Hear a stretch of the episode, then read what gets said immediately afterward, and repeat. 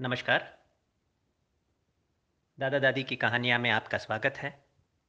आज की कहानी। एक व्यक्ति अपने घर के बुज़ुर्ग के पास आकर अपने सबसे छोटे बेटे का शिकायत करते हैं।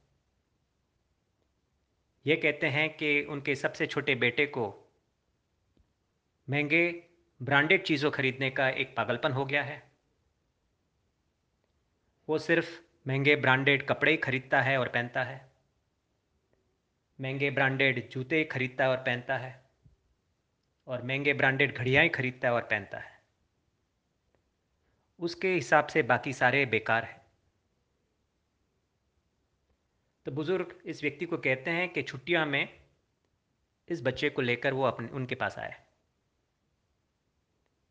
रविवार के दिन बच्चे को लेकर ये ये बुज़ुर्ग के पास आते हैं।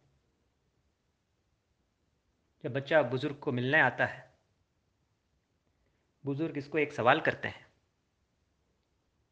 कि बेटा कल्पना कर के हमारे पास एक चांदी का ग्लास है और इस चांदी के ग्लास को हम काफ़ी देर तक घिस कर धोते हैं तो क्या होगा? तो बच्चा कहता है कि ये चमकेगा।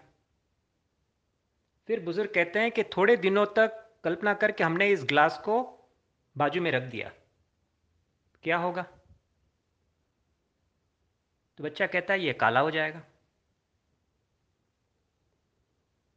बुज़ुर्ग कहते हैं, वापस हम इस ग्लास को बहुत देर तक घिस कर धोते हैं।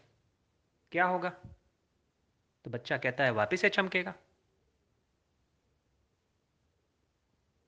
वापस थोड़े दिनों तक हम उसे बाजू में रख देते हैं तो क्या होगा? बच्चा कहता है, वापस से काला हो जाएगा। बुज़ुर्ग कहते हैं, वापस इसको काफ़ी देर तक हम घिस के धोते हैं तो क्या होगा? वापस चमकेगा। तो बुज़ुर्ग सवाल करते हैं, इसकी चमक कैसी होगी? तो बच्चा कहता है, इसकी चमक चांदी जैसी होगी।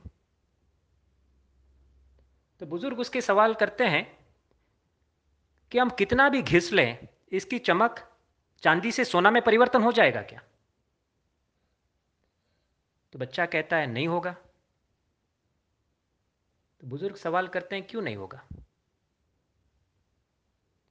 तो बच्चा कहता है, क्योंकि इस धातु का गुण चांदी का है। कितना भी घिसेंगे, उसका चांदी का ही गुण में चमक आएगा। तो बुज़ुर्ग कहते हैं कि जो गुण है, वो क्या है? वो कैरेक्टर हो गया। और जो चमक है वो क्या हो गया? वो पर्सनालिटी हो गया। इस कहानी से भावार्थ क्या निकला?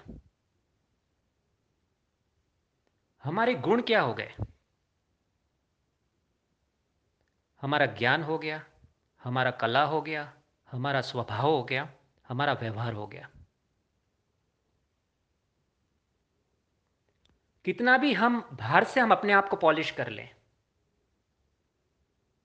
वही चमक बाहर आएगा जो हमारा मूल स्वभाव है। मूल गुण है।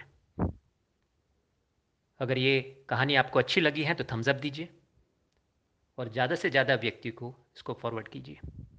नमस्कार।